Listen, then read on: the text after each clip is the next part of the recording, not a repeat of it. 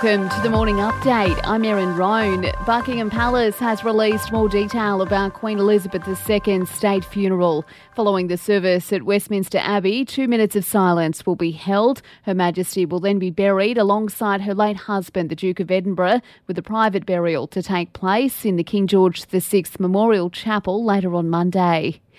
Our Prime Minister is on his way over to London along with the Governor General David Hurley. Ten other Australians who are also invited to the funeral are on the same plane. Anthony Albanese says he's honoured to be able to represent Australians.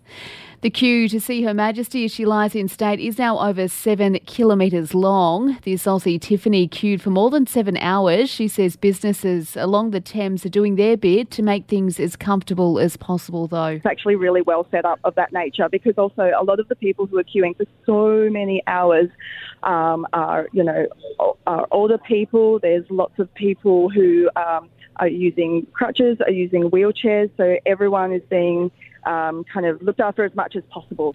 Meantime, Prince William has revealed walking behind the Queen's coffin brought back memories of his own mother's death. The Prince of Wales telling mourners the walk was challenging and something he wasn't prepared for.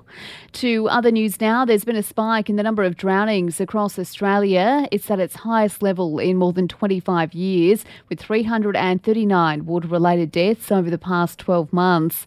Royal Lifesaving Australia's Alison Marnie says inland waterways were the leading location for drownings. And we're urging people over the warm months, if you're visiting somewhere new, you're heading to swim in a river, make sure you swim with a friend, wear a life jacket on a boat, and of course, avoid alcohol around the water.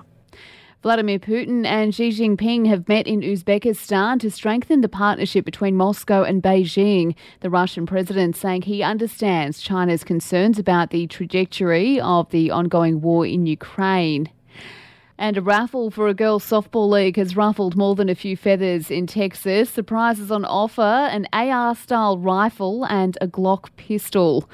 To sport now, Roger Federer has announced his retirement from professional tennis. The 20 time Grand Slam champ says he will hang up his racket after the Laver Cup later this month. When my love of tennis started, I was a ball kid in my hometown of Basel. My dreams led me to work harder and I started to believe in myself. Some success brought me confidence and I was on my way to the most amazing journey that has led to this day. And the Wallabies have lost to the All Blacks 39 37 in their Bledisloe Cup opener. A controversial call saw New Zealand clinch victory there. And for even more sports news, make sure you check out the Sports Update. You'll find it wherever you're listening to this show. In entertainment news, Julia Fox has spoken out about her ex Kanye West. The Uncut Gems actress says she's proud she left him as he had too many issues. And Blake Lively and Ryan Reynolds are expecting again. Blake showing off her bump publicly for the first time at the Forbes Forbes Power Women's Summit in New York. And that's the latest from the Nova Podcasts team. We'll see you later on for another episode of The Update.